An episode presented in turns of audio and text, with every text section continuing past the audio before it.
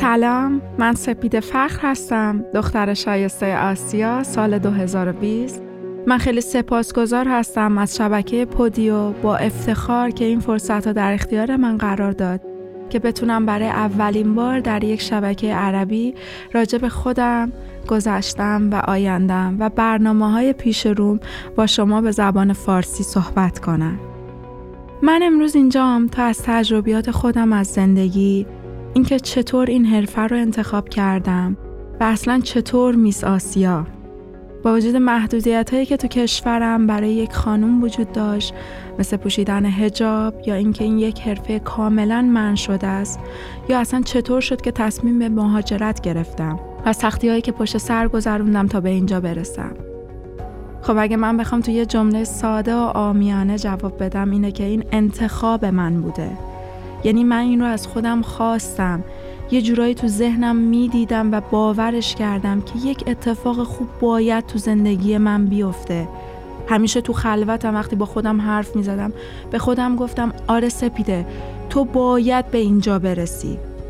البته اینکه این پله اولین پله از هدفهای بزرگیه که من دارم.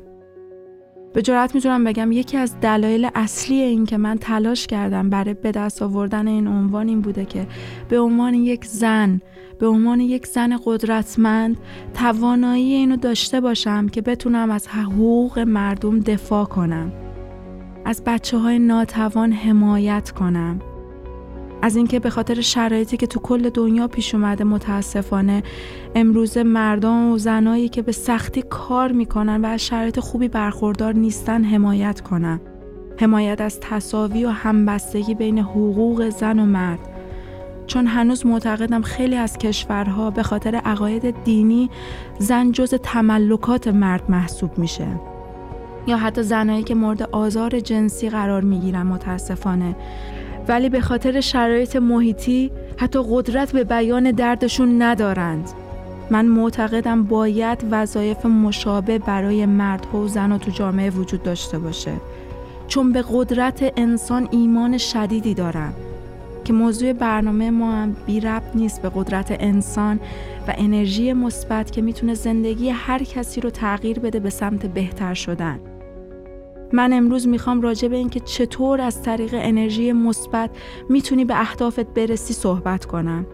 با شرح سرنوشت خودم اینکه چطور تونستم شرایط بد خودم رو به شرایط خوب تغییر بدم.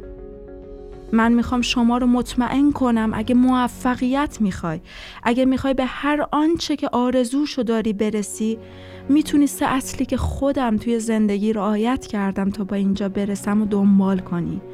و مطمئن باشی که اگه برای من اتفاق افتاد اگه برای من شد پس برای تو هم میشه. فقط باید مطمئن باشی. شک نکنی و پیش بری به سوی موفقیت.